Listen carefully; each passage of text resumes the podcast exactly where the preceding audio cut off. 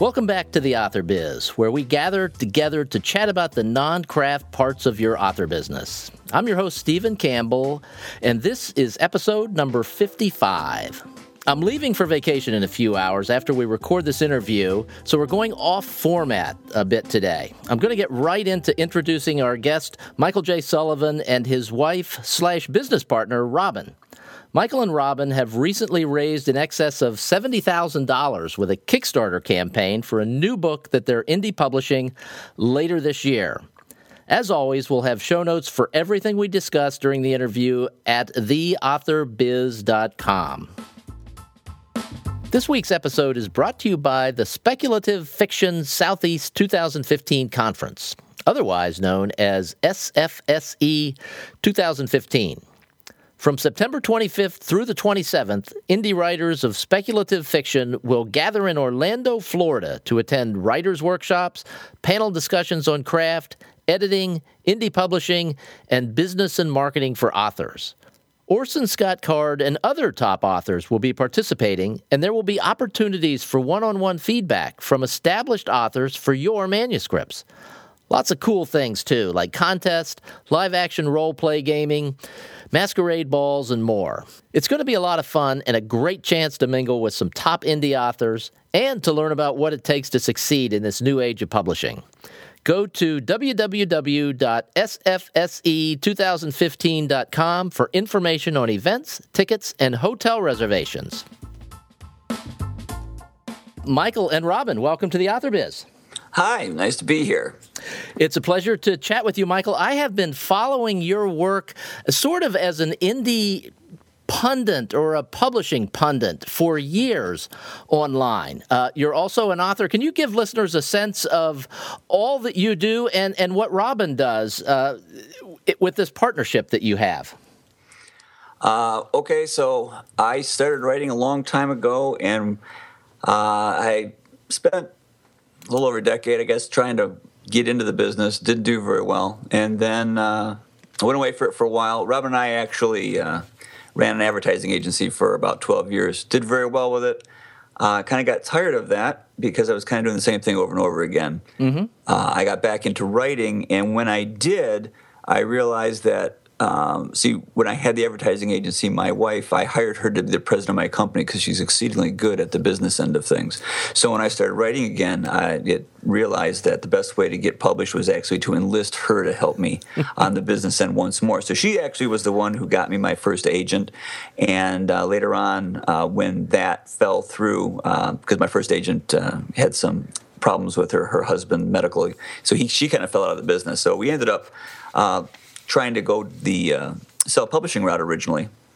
This didn't work so hot because this is before Kindle, and we just started to turn that faucet on. Robin learned how to do self-publishing, and we were just about to do that when we discovered we were picked up by a small press. Mm-hmm. So that was an easy thing. So we started going through that, and then that company had some financial problems. And when they did, we had the next book coming out in 6 months. We really couldn't go or try to go traditional at that point because they couldn't have turned it around in time. So my wife at that time actually kind of was able to employ all of her knowledge and skills and got me going initially, built my fan base as a self-published author originally. We did very well with that, and then she decided it was time to see if we could get into the big five at the time, and we did. We managed to get into New York, and that's kind of where we've been.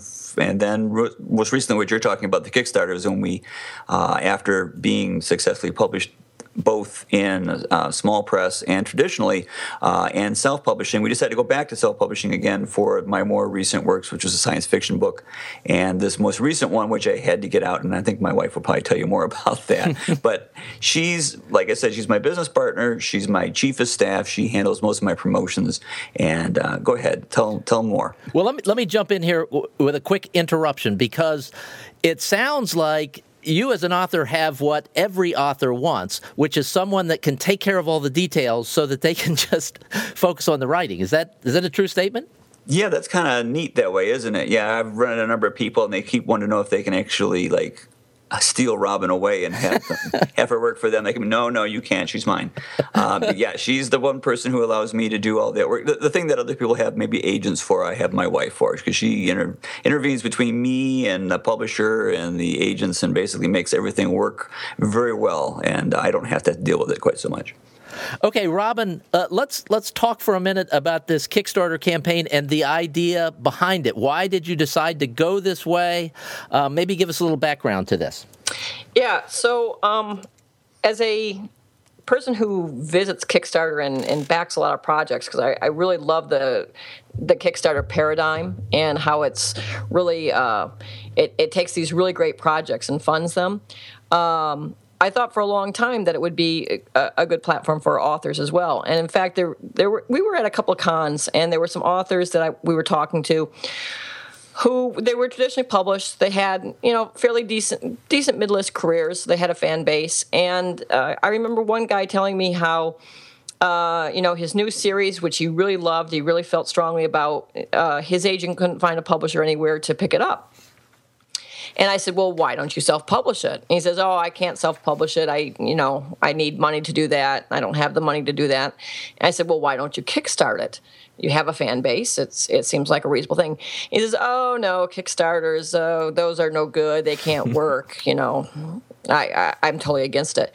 And I heard this then from yet another traditionally published author, and that got me thinking that, until I actually do something, I can't really be in a position of authority to say, this is what you should do, this will work, until I try it myself.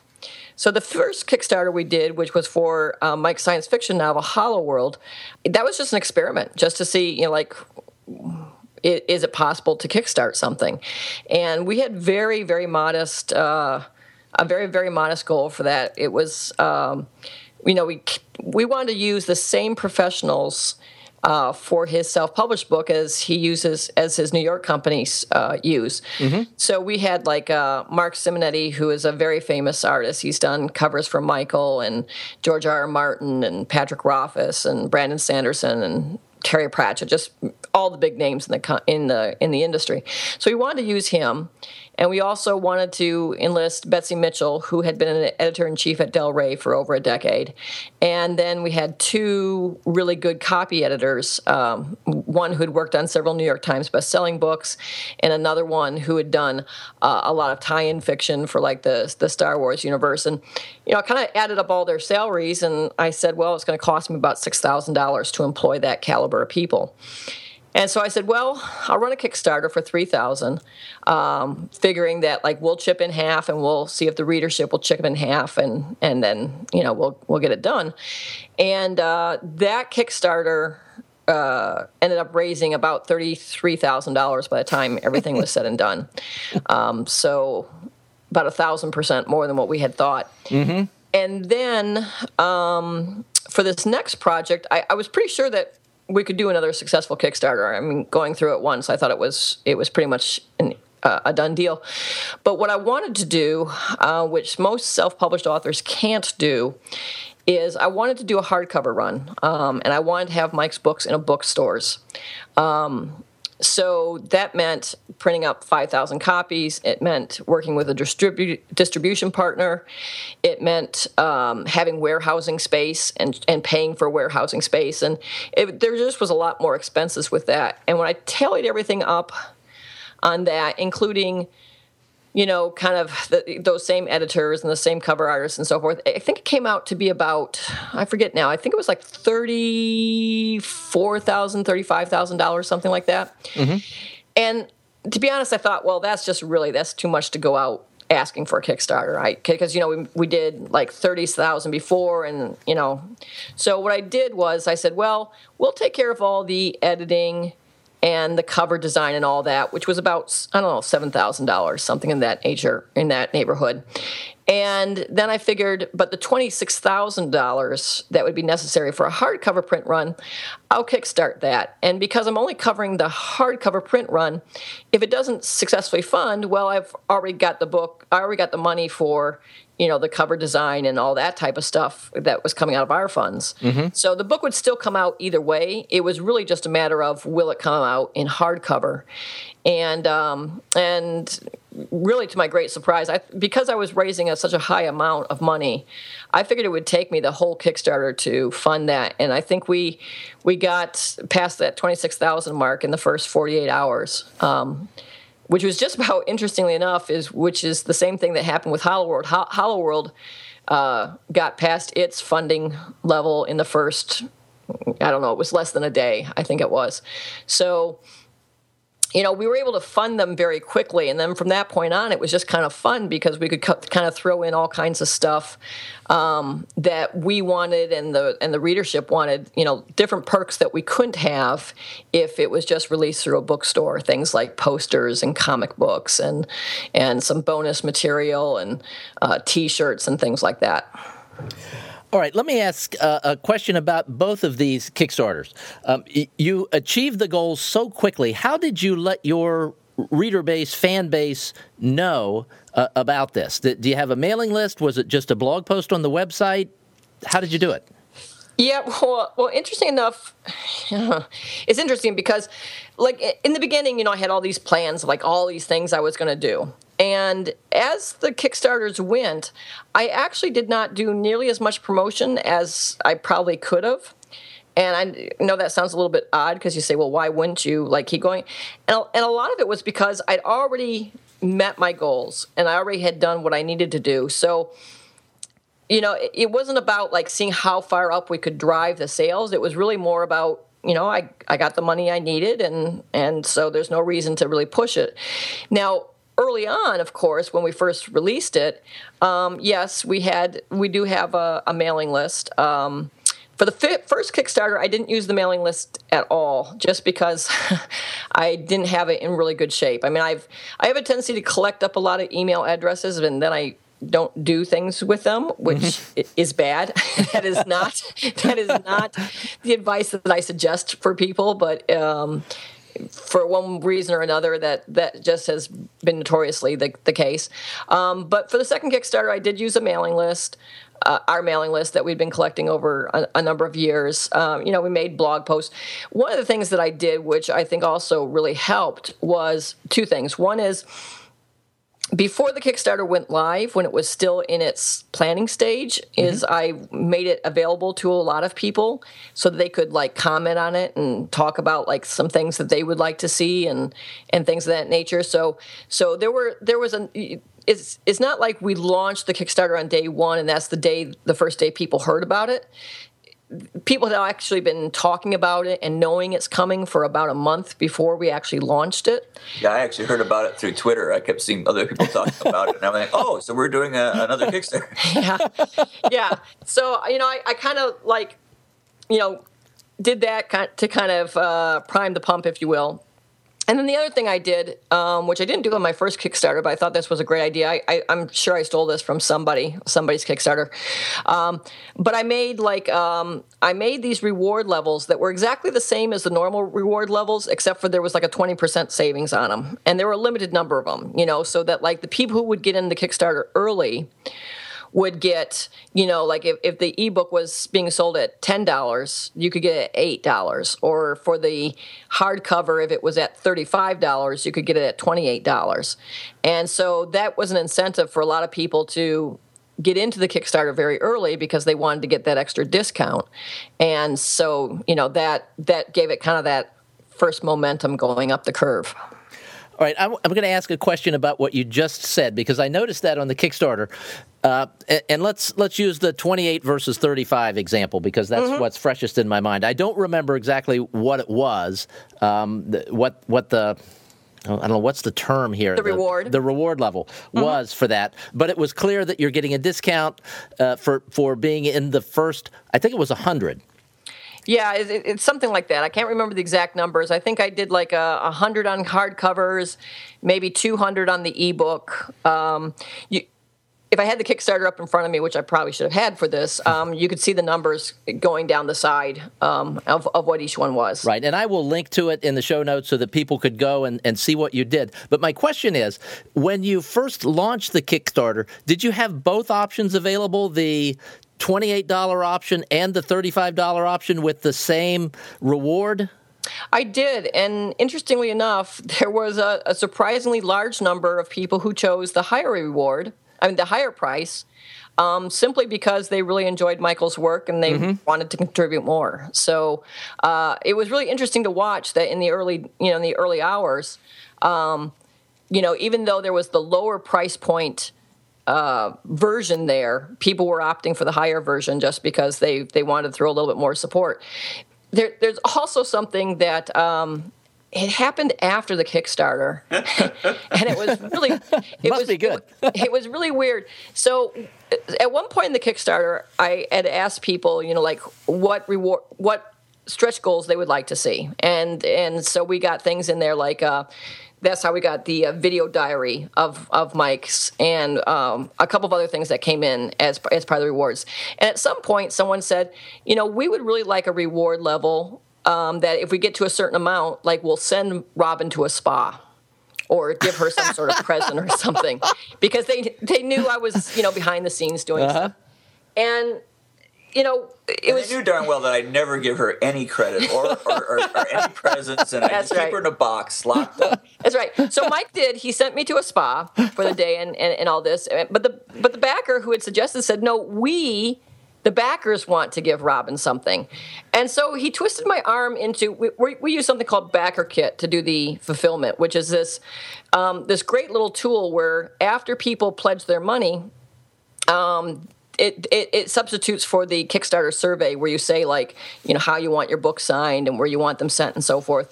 And one of the things you can have is add-ons. And so they could buy an extra book, or they could buy a T-shirt, or they could buy a poster. And, in fact, that kind of buying stuff after the fact aspect, the Kickstarter ended at like $73,000, but we're at $90,000 now, because so many people bought some of that extra stuff, which was really cool. Mm-hmm. But the one thing that really surprised me is, so we had this little item there called Tips for Robin. And we got almost $1,000 in Tips for Robin. So I am now going out to Kickstarter and finding all these things that I can buy with my tips so that I have some personal mementos from the backers just for me. That is awesome.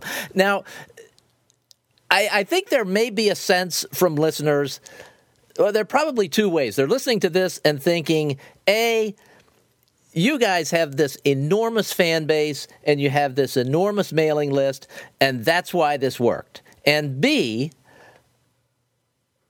it's the Kickstarter platform, and the Kickstarter platform does everything. I'm assuming that it's not either of those. It's a combination of the two. It really is. I mean, for our first Kickstarter, the Hollow World Kickstarter, more than half the people who backed the project never had heard of Michael before at all. They just first-time readers to him, because I had some demographic questions in my survey, and so there was a lot of that. I haven't actually tallied out what it is for Riyria. I suspect that number is going to be less. In other words, there's going to be more of his existing fan base, simply because Hollow World was a brand new book for Michael. It didn't have any past history to it, where the second Kickstarter was for the third book in a series. So obviously a lot of the backers there, are already invested in the series, and they came because of that. I do think you need to have some... It's not exactly... It's not a... thing you want to do if you have absolutely if you're unknown entirely, this is the first book you're ever put out. Kickstarter is probably not your first option. It would be a really hard sell. You'd have to do a fantastic job. And I think what you're saying is that, can you just throw a project up there and expect it to be successful, and Kickstarter will do everything for you, or your fan base will do everything for you.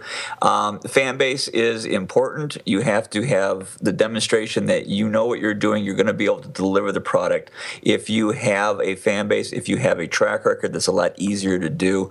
But if, you just can't throw it up there and expect it's going to work. Now, Robin does do a lot of work, but most of her work is done prior to the launch of the Kickstarter. Yeah. She sets the thing up. She makes it very clear. Anyone looking at the Kickstarter project can instantly see exactly what we're doing, why we're doing it, and what you will get if you join it. But it isn't a matter of that. You know, if I was an unknown author, I could just walk up here and get funded. That's not going to happen. So this is something that we discovered is really great. If you're a traditionally published author, say, whose third book in a series was not picked up, and you need the funds to finish it, you have some, track records, that kind of thing can really be helpful. Or if you're self-published and you have an audience, I've backed a couple of projects where, it was a self-published author who had, they had just ebooks, and they wanted to do a print run of their books. They wanted to see their books in paperback. And, I funded those Kickstarters, and, they did very well. So I think you have to have some audience, but you also have to have a well-constructed Kickstarter. And at some point here, when I'm not, completely swamped, I am going to write a Kickstarter primer, and I'm going to be giving it away for free. And, in fact, I'll give you the address in the show notes, because I have a little form where people can sign up for it, so that when I do write it, they can get a copy of it. Oh, that's terrific. Thank you. Yeah. But it's very important to have the right reward levels. For us, neither of our Kickstarters were really so much about raising money, because when push came to shove, we would be okay without them. In other words, if we didn't get that money for Hollow World, we would have just taken money out of the bank, and we would have done it ourselves. It's not like the project wouldn't have existed if we didn't have the Kickstarter.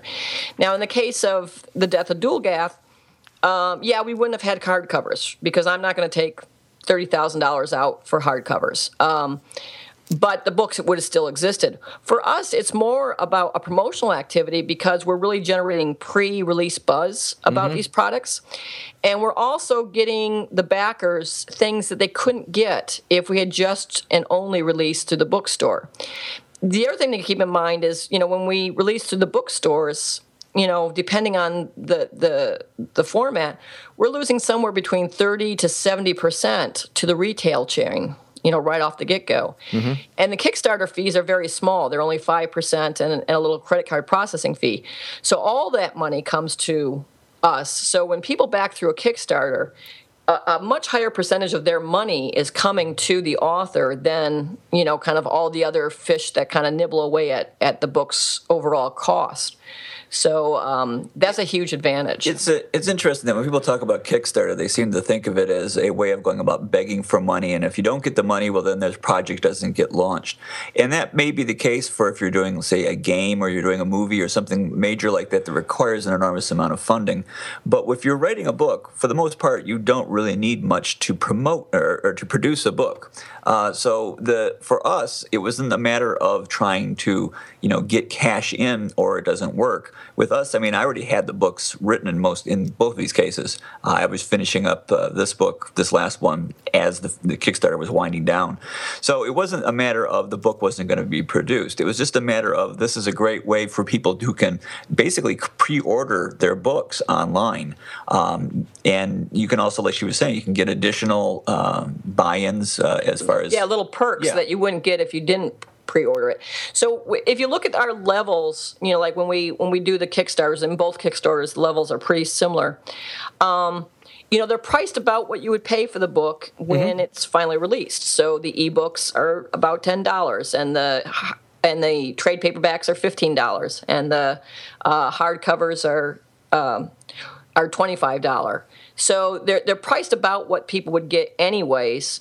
I'm sorry. I bundled the ebook with the print book, so the trade paperback was actually $25 because you got the print book and the ebook.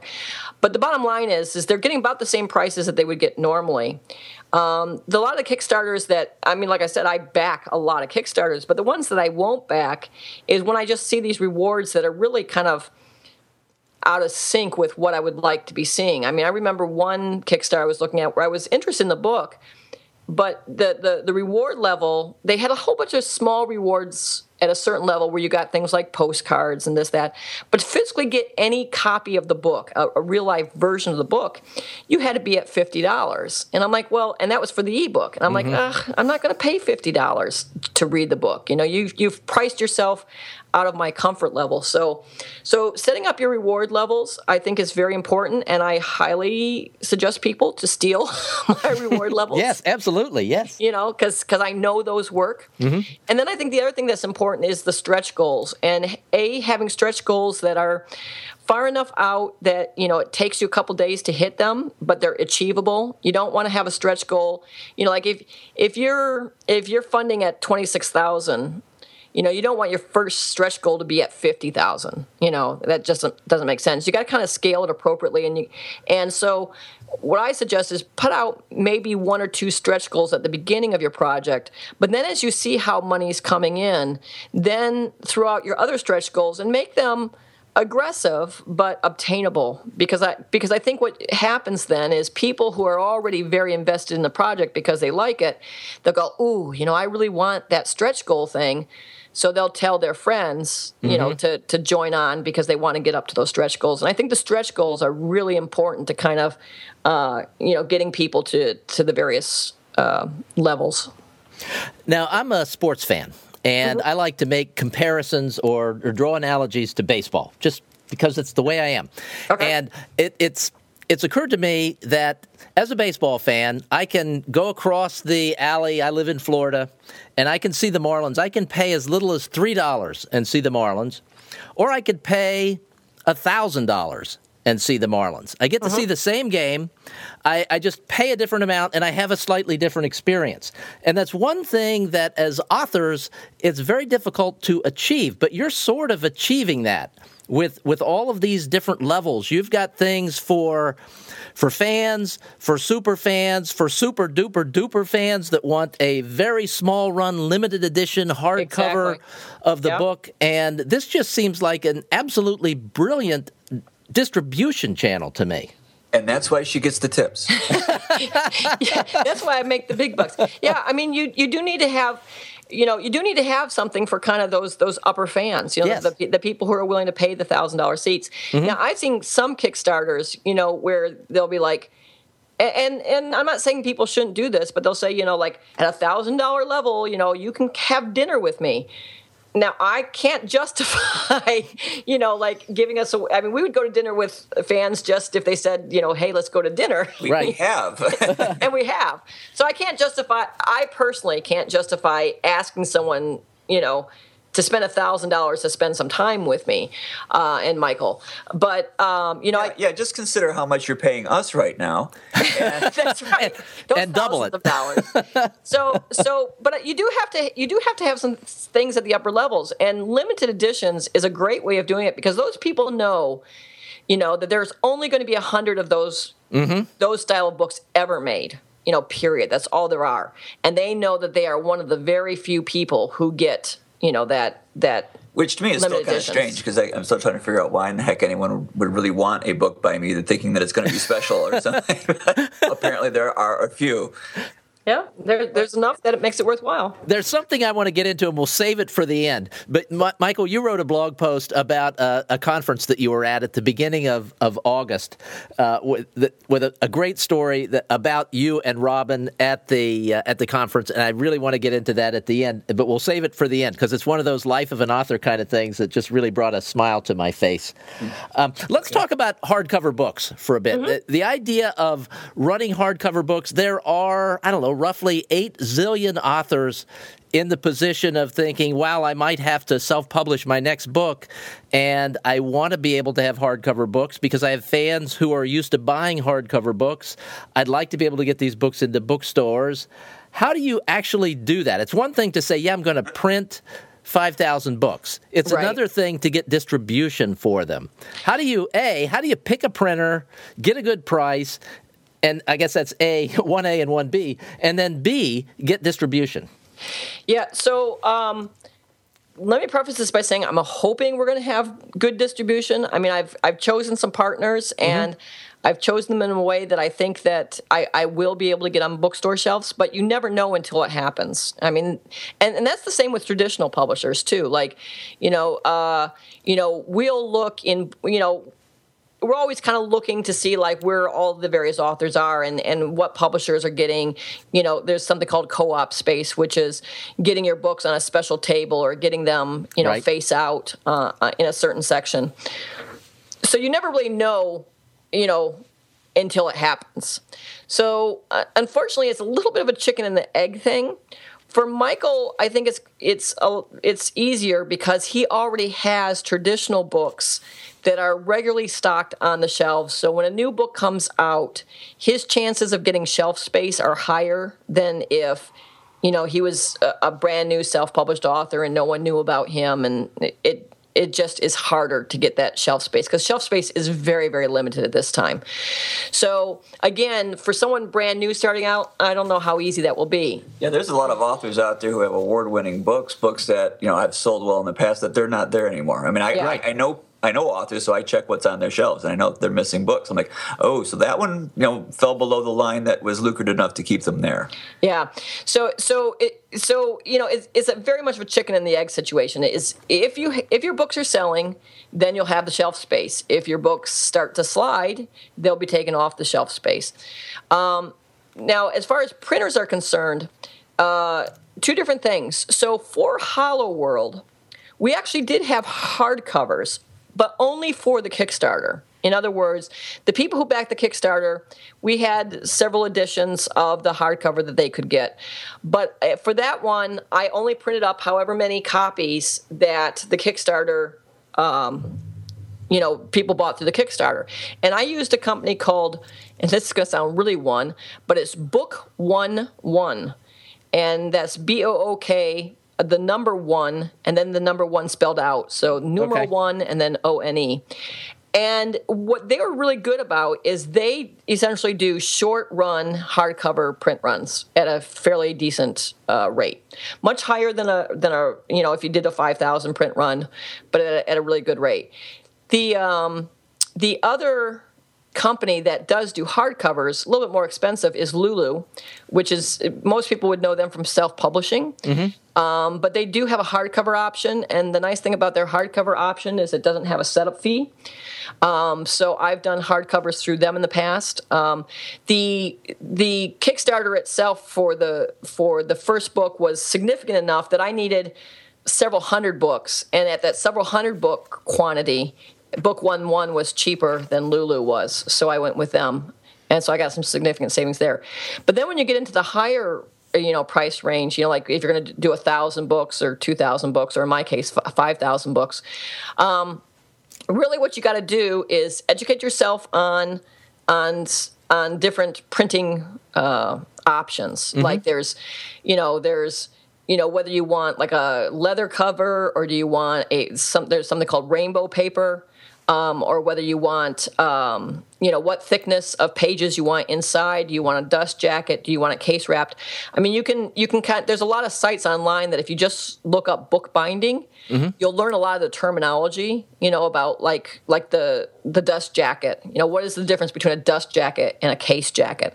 A dust jacket is that removable thing that comes off the book, and you could actually take it off separately, where a case jacket is actually glued to the book, kind of like textbooks. A lot of textbooks are case wrapped. So you got to kind of familiarize yourself with the options that are available, and then you contact. I just type in, hardcover print books, and I started getting names of printers, and then I gave each one of them the same specifications. I want 5,000 books. This is the page number of the books. This is the interior cover I want. This is what I want for the exterior cover. And just have them quoted out. A couple companies that I ran across in the process that I think are really good. One is Signature Printing, and I believe that they are in Michigan. I'm pretty sure they're in Michigan. That's one of the ones that I was chosen to go with. The other one, who is it? that I had really good.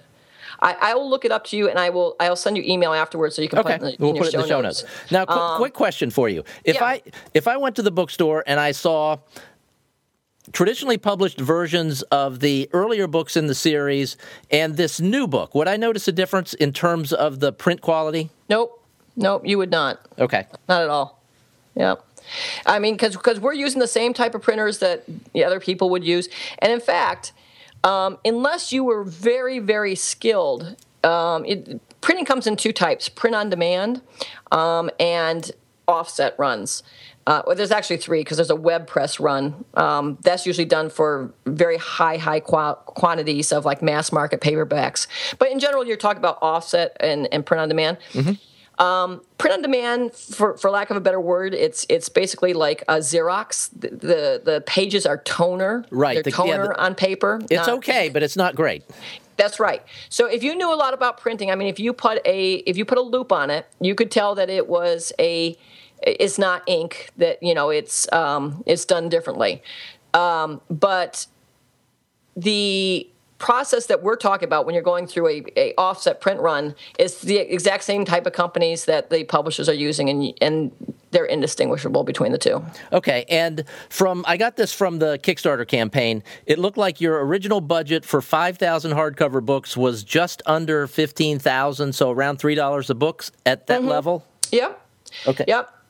And that's actually, I think the actual amount came out to be about $2.50 a book, but then there was like 50 cents a book I was accounting for with warehousing and shipping to and from the various places. First shipping from the printer to the warehouse, and then the warehouse to the either Amazon or Barnes & Noble or whether they have to go to, because there's some additional costs involved in that. So I kind of factored in, both things. But I think, so now, interestingly enough, the Kickstarter funded so well that the trade paperback, which originally, when I started the Kickstarter, I was going to do print on demand. Mm-hmm. We got enough money so I can do a print run of that one as well. So the really interesting thing that we're doing is, when you look at the interior of the book, we're actually doing a run of 10,600 of the interior. And then 5,000 of those will be with a trade paperback cover. 5,000 of those will be with a hardcover, regular hardcover. Then 500 will be with a special hardcover, and then 100 of those will be with a really, really special hardcover where there'll be leather. Those are the $1,000 seats. It's a baseball game. Yeah, so I think it was 150 on the Kickstarter, but yeah, those are more expensive. So what that allowed me to do, if you now look at my per book print run, my per book cost, it's now down to $2 a book because I'm doing a print run of 10,000, and the difference between running like a 5,000 and 10,000, it's not double. It went from like $2.50 a book to $2 a book. If you can get your quantities up higher and just be a little creative on how you bind them afterwards, then you can get some additional cost savings. Because when you're talking about an offset print run, it's all about quantity. And, if I were to print those at 1,000, it would probably run me about $4.50 a book. But at 10,000, I can get them for about $2 a book. Did I mention that she's good at business? And good at math, it sounds like. See, this is exactly the kind of thing that authors like me always love to do, but I decided to let her do it because she gets a kick out of it. That's right, because that's exactly the kind of thing that authors like you like to do. I like spreadsheets, what can I say? Now, obviously, you're using the same printer for all of this, so it's not like you're using one printer for the trade paperbacks, another, and you're gaining some real cost efficiencies by doing that. Yes, exactly. Okay. One of the rewards that you offered, and I'm assuming that while this reward was being produced, that you were at the spa, but one of the rewards was a critique by Michael. And that's obviously something that's got to be limited because there's only so much time in the day. When you negotiated with him about the number of those, how did that go? What negotiation? There's no negotiation. I know about how long it would take him to do one, and I know about how much my time I can steal from him before he will start beating me. And I made the estimate based off of that. So it just, a lot of it has to do with knowing Mike for a very long time. She basically has a concept of asking for forgiveness rather than permission. Yes. And that's how married people can work together. That's right. That's right. Right. I know where my boundaries are, and I don't push past them, but I know where I can go up to them. You mentioned BackerKit earlier. Can you share all the different things BackerKit does on the back end to help you with this? Yeah. So first, huge BackerKit supporter. I love it. I first ran into it when some of the Kickstarters that I was pledging to started using them. And for instance, Reading Rainbow did theirs, and it was really cool because one of the biggest advantages it has is the ability for you to buy additional things. Because, you know, as part of the Kickstarter, as the pledge levels come up, you start introducing more and more things, and you say, hey, you know, wouldn't it be nice if we had a T-shirt? And you say, oh, yeah, that'd be cool, and what if we had a poster? Now, my first Kickstarter, I didn't know about BackerKit, and my tendency was every time I did a stretch goal, I kind of threw in these things for free. I said, like, well, everyone can have a poster. And then I found out, like, not everyone wants a poster. Mm-hmm. So at the end of the Kickstarter, there was a fair amount of logistics time for me figuring out, like, who wanted them and who didn't, because if they didn't want it, then why should I spend the time, you know, the money to mail it to them, right? So when I started learning about BackerKit, one of the really nice things it does is it allows you to have add-ons. So if you can say, well, okay, so at the $25 pledge level, you're getting a trade paperback printed book, you're getting the ebook, you're getting some bookmarks, and you're getting a postcard. And that's kind of your reward level. But then you can say, well, if you want a poster, add an extra $6 to your pledge, and you can have a poster. Or if you want a T-shirt, add an extra $16 to your pledge, and you can get a T-shirt. And so it allows you to kind of come up with all these kind of fancy other things that you can do.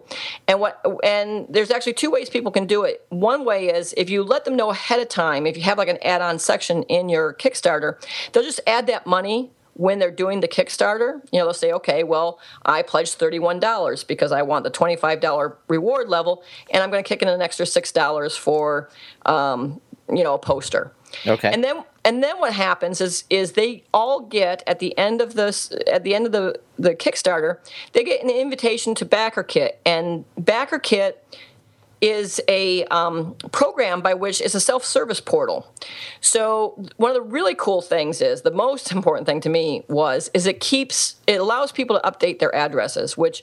Oh, gosh, yes. Kickstarters try to keep track of everyone else, because they're like, I'm going to school in September. Will the stuff be shipping by then? And if they are, this is my new address. And, you know, and it was just... I had all these spreadsheets with everyone's addresses on them, and it was a real pain. Well, this self-service portal means that, you know, right up until the time I start shipping. So, you know, if I start shipping November 1st, you know, I can send an update and say, okay, guys, I'm about to start shipping. Make sure all your addresses are up to date. And they can go do that themselves. They don't have to write me an email, and I don't have to copy and paste that into a spreadsheet and hope I get it right and have all that headache. But the other thing it allows me to do is after the Kickstarter is over, people start seeing all this cool stuff, and they go, oh, you know what? I really do want that T-shirt. So they add on the T-shirt. Mm-hmm. And even though they don't have enough money in their pledge to do it, they can put in their credit card then, and BackerKit will credit their credit card for that amount. Or if they calculated something wrong, the BackerKit will straighten out. Like, for instance, sometimes people will choose a reward level, and they'll get like the free U.S. shipping, and then you suddenly get the address, and you find out they're in Canada. Well, you know, they needed to Canada, and when the Kickstarter is over, then you're kind of having to chase those people for that extra $15 because they did their pledge wrong. But with BackerKit, they kind of can't do that, because as soon as they put their address in, BackerKit knows, oh, this person's $15 short on their pledge, so they are telling them, you know, through their system to give them that extra $15. So they're kind of chasing your people for you. The other thing that they do along those lines is when you get through with a Kickstarter, when the Kickstarter ends, Kickstarter goes through and starts charging everyone's credit cards for their amounts. And some credit cards will fail. Either they expired, or they had the wrong address with them, or for whatever reason, the credit card doesn't charge. And again, Kickstarter will kind of chase those down for you for a while. For a couple weeks, they'll kind of bird dog those for you. But BackerKit also does that. So you know, I think at the time that the Kickstarter ended, I had like $7,000 that was, you know, quote unquote not charged. It got declined, you mm-hmm. know, for one reason or another. And by the time the Kickstarter was over, I only had like $150, which is like amazing. Wow. I know. It was like really, you know, a really good thing had turned over. But had that been a bigger number, BackerKit would have been working those, even the ones that failed, they get imported into BackerKit and they continue to work them. And so there were a number of people who, of that 150, came on afterwards because BackerKit was kind of doing their thing with it. And then the other thing that's really cool is you always get people who say, "Oh, I just missed the Kickstarter. I'm so bummed. I really would have liked to have been part of it." And you say, "Well, you know what? You can." Because you can give them the BackerKit information, and then they can go in and they can become a backer just as if the Kickstarter was still running.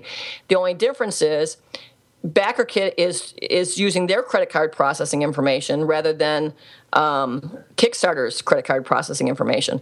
And that's why I said, like, yes, the Kickstarter ended at $73,000, but we're up to $90,000 mm-hmm. Because I've had so many funds coming in through BackerKit, both from people who have joined the Kickstarter after the fact or people who have added on some of these add-ons after the fact. How much do you pay for BackerKit? And how do you pay? Yeah, so BackerKit is somewhat like Kickstarter in the fact that you pay a percentage of what comes in. Okay. They have a couple different programs. One is, I got to think about this.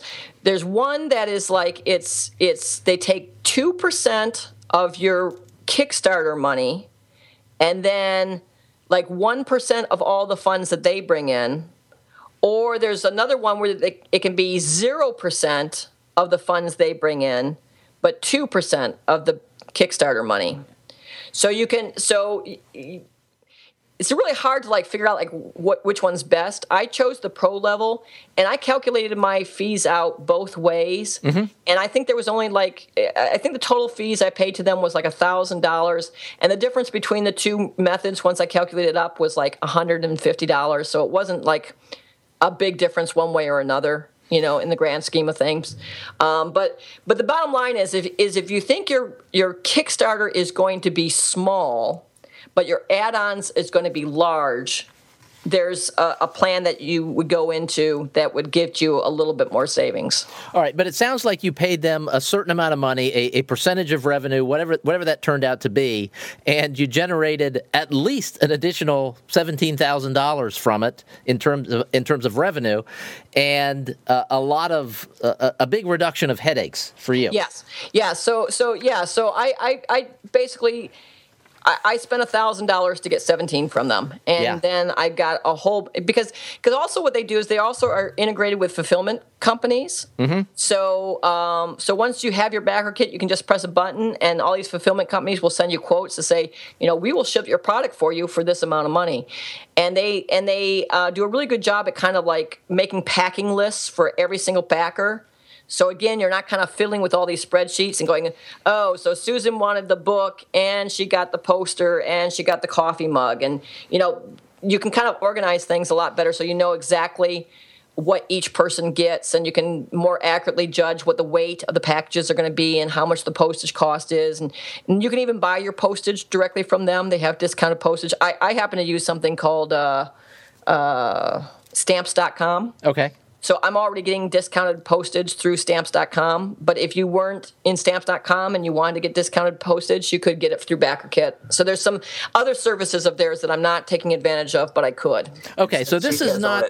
Since she has all that taken care of, and she's also the editor of my book, that saves her time because she has a lot of other things I need her to do. Right. Well, it sounds like this is not the kind of situation like I might have envisioned where your house was filled with coffee cups and posters and bookmarks and 5,000 hardcover books. This is all somewhere else. Yeah, like the books are in one of the things that BackerKit is funding is warehousing space. for the books, because and those are going through. Oh, and I didn't talk about the retailing chain. You talked about distribution. So there are a number of book distributors. IPG is one that comes to mind. Independent Publishers Group. Greenleaf is another. Atlas Books is a third. There are all kinds of companies that act as wholesalers and distributors for books. And again, they have various fees associated with them. I'm actually doing something really unusual. And if this works out, Mike will be blogging about it and we'll tell more people about it. But there's this company called, I'm drawing a blank right now. What is it? Mascot Books. Okay. Mascot Books. And they're actually, they're kind of niche. Well, they have two things. One is they have books that they've published themselves. This is, you know, basically a husband and wife team that started out, you know, self-publishing. There's a lot of us around. Yeah. Started out publishing and they made a bunch of books, interesting enough, about mascots. They have these children's books for mascots for all the different teams in baseball and football and so forth. And then because they were doing so well with that, they started acting as a resource for self-published authors because they already had the printers and they already had the distribution channels set up. So they would actually take in people's books and they would format them and edit them and it was a little bit vanity in the respect that the author obviously is paying for some of this. But they had kind of the network in place. Mm-hmm. So with me, it's even a little bit more different, and it might be something that they'll do more of in the future because for them, I don't want any of the editing. I don't want any of the cover design. I don't need their ISBNs. I don't need any of the quote-unquote publishing stuff because I already have that, but I do need their distribution network. So I'm going to be having their we're going to be partnering with them.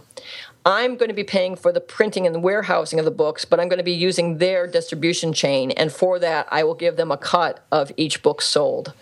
So and they're the ones who get us in the bookstores. Yeah. And, right. and they already have the arrangements with all the bookstores and so forth. So now whether those bookstores actually make the purchases, right. I can't say yet, but right. Based on the fact that Michael has other books already on the shelf and this is a new book coming out from him, I think the chances are going to be high.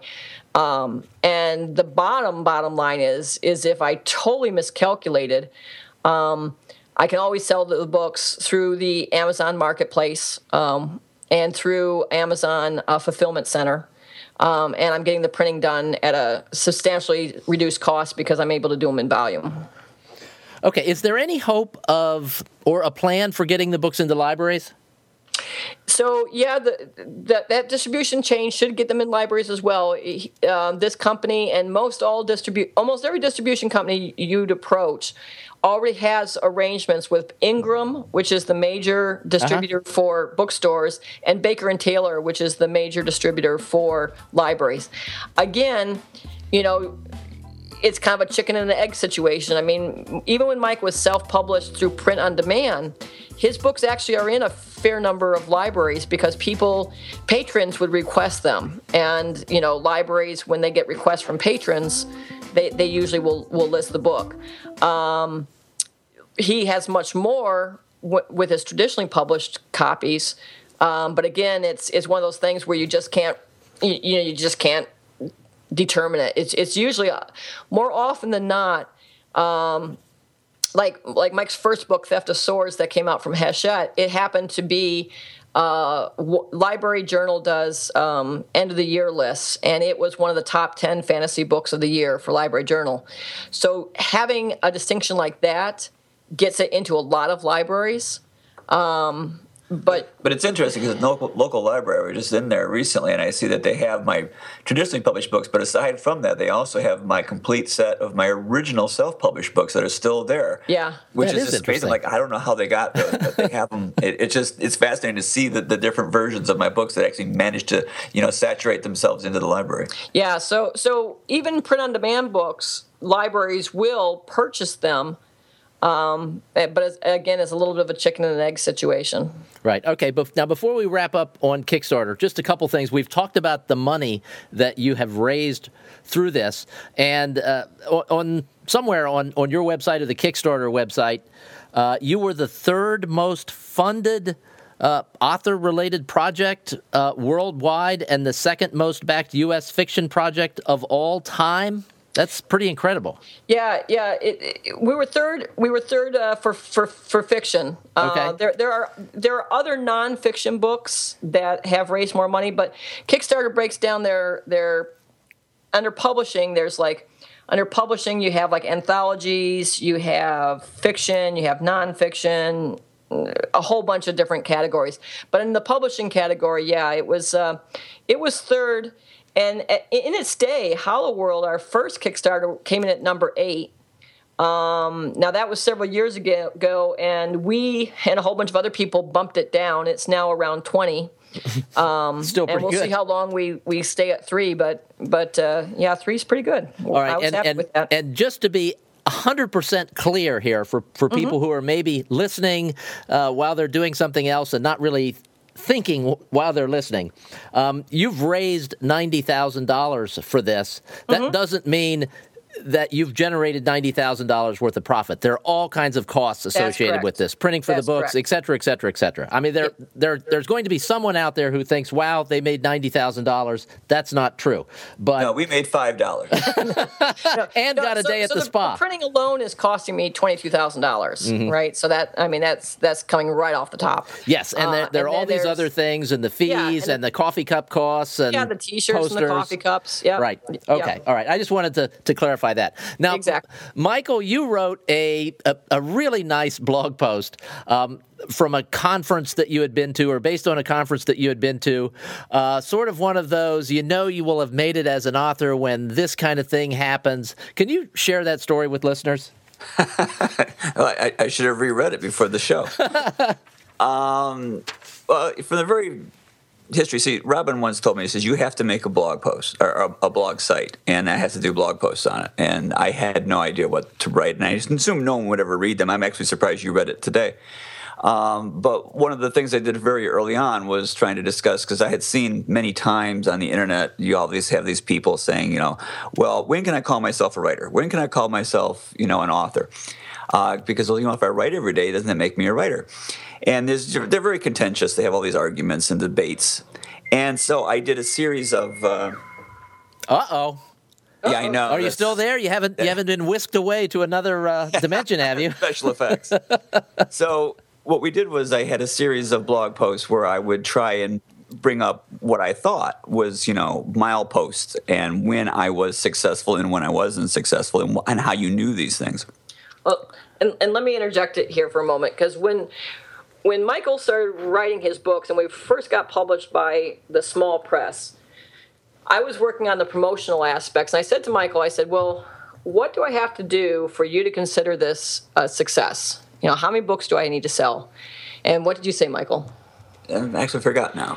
He said 50 or 50 books. He said 50 books, but it couldn't be to friends and family. 50 books to people that he did not know, and that was our first benchmark.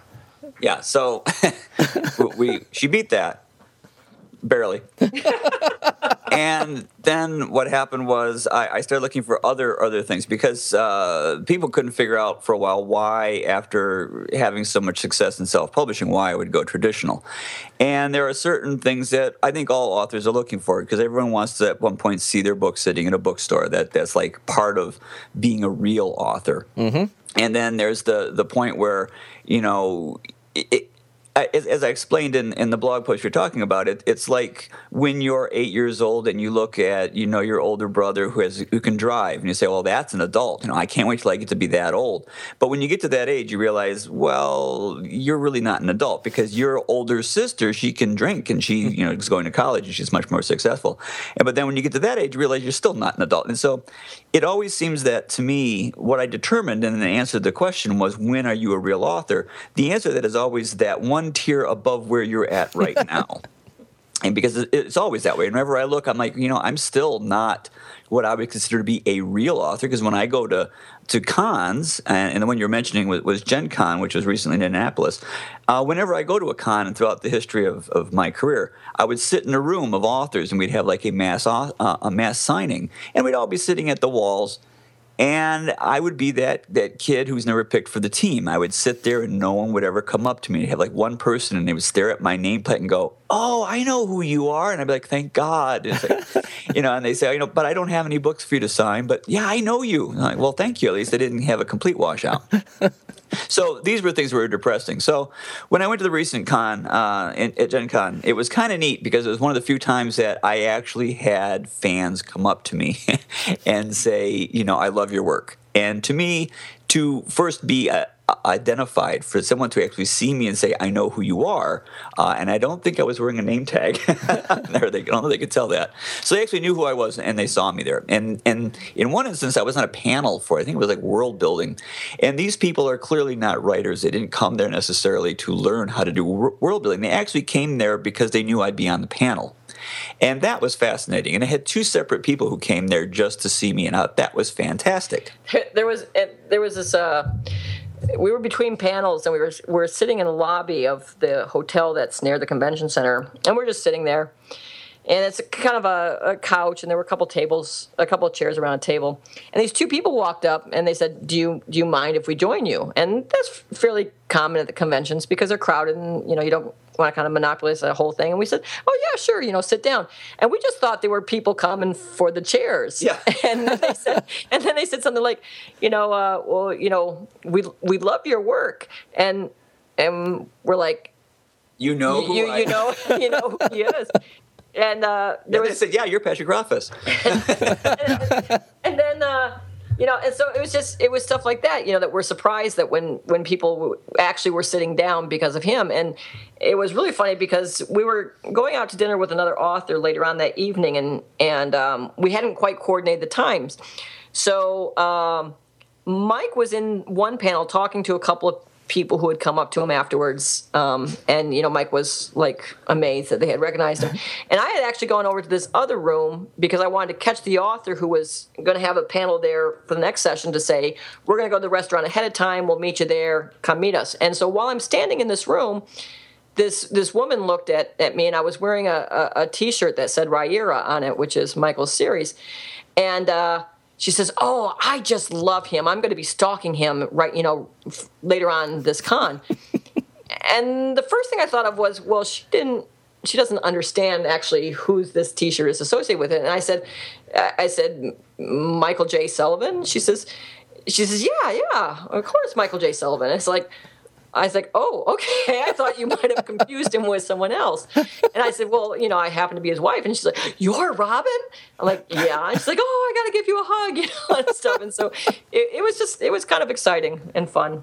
So most people who are, readers, they when you see an author's book in a bookstore and there are more than one there, and they may have seen them or come across them on the internet. They have this assumption that you are this very famous, successful person, and of course everyone knows who you are, and of course you get tons and tons of email, and of course you get, all these people coming up to you constantly, and they're so apologetic.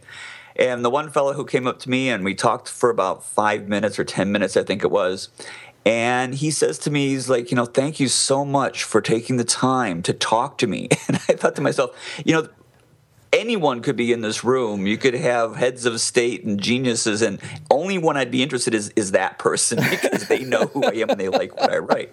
And that's all I really was interested in, and they don't seem to realize that I would much rather talk to someone who, is a fan of my work than just about anyone else there. So it was just fascinating that people are so... as a writer, and I live in a little room, and I write, mm-hmm. and I type on a computer. I don't... I'm not famous. I'm not someone who goes to big parties or anything. No one knows who I am, I assume. And so it's just fascinating when people actually come up and go, "Oh, we love your work," as if, of course everyone does. I'm like, no, really, hardly anyone ever does. So it's just fun. So the blog post was just basically me saying thank you to those individuals at the Gen Con who had let me know that they really liked what I wrote, and that just made me feel good for the first time. And it was one of those things that showed me that maybe I'm making some headway, and I'm finally getting to a point in my career where I could kind of start to think of myself as being a quote-unquote real author. And there's a lot of really good stuff on your blog, and I would recommend that people read not only your blog, and I'll ask you to give the URL because it's so complicated that I can't remember it. But you write in a lot of different places, and you write prolifically about publishing and the author business. So people who are interested in what this podcast is all about should be following you on Twitter, where you'll post things that you've written, and in all of these other places that you write. And I know that you and Robin will from time to time do courses. You did one a week or so ago for Writer's Digest. So where can people keep up with everything that you guys are doing? Well, luckily, I think some of those are auto. Like if I were to post on my blog, it automatically gets posted. So it's not like I'm doing every single one of those. It's not. Mm-hmm. I'm not that omniscient. But go ahead, Robin. Go ahead. You know the list. Yeah. So although right now it has been a very busy time for Michael because he just got done with a series that got sold to Del Rey, and He writes very unusually in the fact that he writes all the books of a series before he seeks publishing on. I read that in the blog post and I thought that can't possibly be right. I just finished writing this 6-book series that I sold. I'm like, what? It's crazy. And the fact is, he won't let me try to sell them like early. I don't even let her read them. Yeah, I can't even read them until they're done. So like. And the problem with the series that we just sold to Del Rey, when Mike first started writing the series, it was a trilogy. And then somewhere along the lines, it turned into 4 books. And now he's finally done. He finally finished it in April or May? May. Yeah, late April. And it's 5 books, so it's like done now. But he was, he's been writing those pretty back to back for the last 2.5 years, and then because of a non-compete in that particular contract meant that we had to get out this Riyria Death of Dulgath book that we kickstarted by the end of the year. So Mike essentially has 6 written books that are not published yet. They're all just waiting to be published. I mean, that's kind of crazy. Yeah, not like the rest of us who have just written 6 books and don't have them published yet. These are 6 books that are actually going to be published. Yes, they're going to be published. They're already under contract and everything. So the bottom line is he's been really busy and he's slacked off on some things. And it's summertime. Hey. And it's summertime. But this is where you can usually find really good stuff.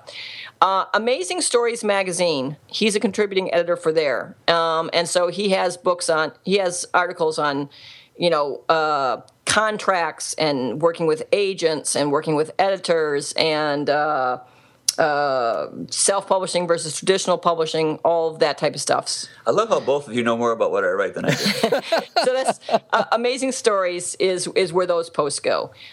He also has a subreddit, a sub on Reddit called Write to Publish. That's WRITE, 2, and then Publish, PUBLISH. And that's all about the business of writing. So, again, there'll be stuff on there about marketing your books. There'll be stuff on there about how to format an ebook, how to choose an editor, things of that nature. And many times, one is kind of a companion to the other. So, like, one might just reference, go over and look at Amazing Stories. And that's what Mike was talking about as far as automatically. Mm-hmm. And then there's the stuff he writes on his blog about writing. And those are generally, they fall into 2 categories. One is actually on the art of writing. And if you look on the right-hand side of his blog, there's, I think, you got about 32, 33 different articles about, point of view. Yeah. With that, see, I, as I told you, she told me I had to write blog posts, but I didn't know what to write on. So I was writing all kinds of things, and a lot of them were how-to. Mm-hmm. And actually, I think some of my early essays in that blog site was actually very good, but I don't think there's anyone's going back to read them. But some of them are great. Yeah, and that's on his blog called, this is the name of his series, it's Riyria, Riyria, 6 letters. So there's a bunch of those how-tos on there. And then from time to time on his on that blog, I'll do a guest post on, you know, like contracts or something like that. So there'll be some information on those. Contributor to anything that has lots of numbers. Yeah, yeah, and then whenever anyone, you know, asks us to, like Mike does a lot of conferences. He was a guest speaker at the Writer's Digest annual conference last year. He was a, you know, panelist at Gen Con. He's been at a number of the conventions around, so he does a lot of those. The problem with those is you have to be there to see them, and so we're going to try and do a lot more of the video conferencing we did, like for Writer's Digest, and we'll probably post them out on YouTube for free, and people can get them from there.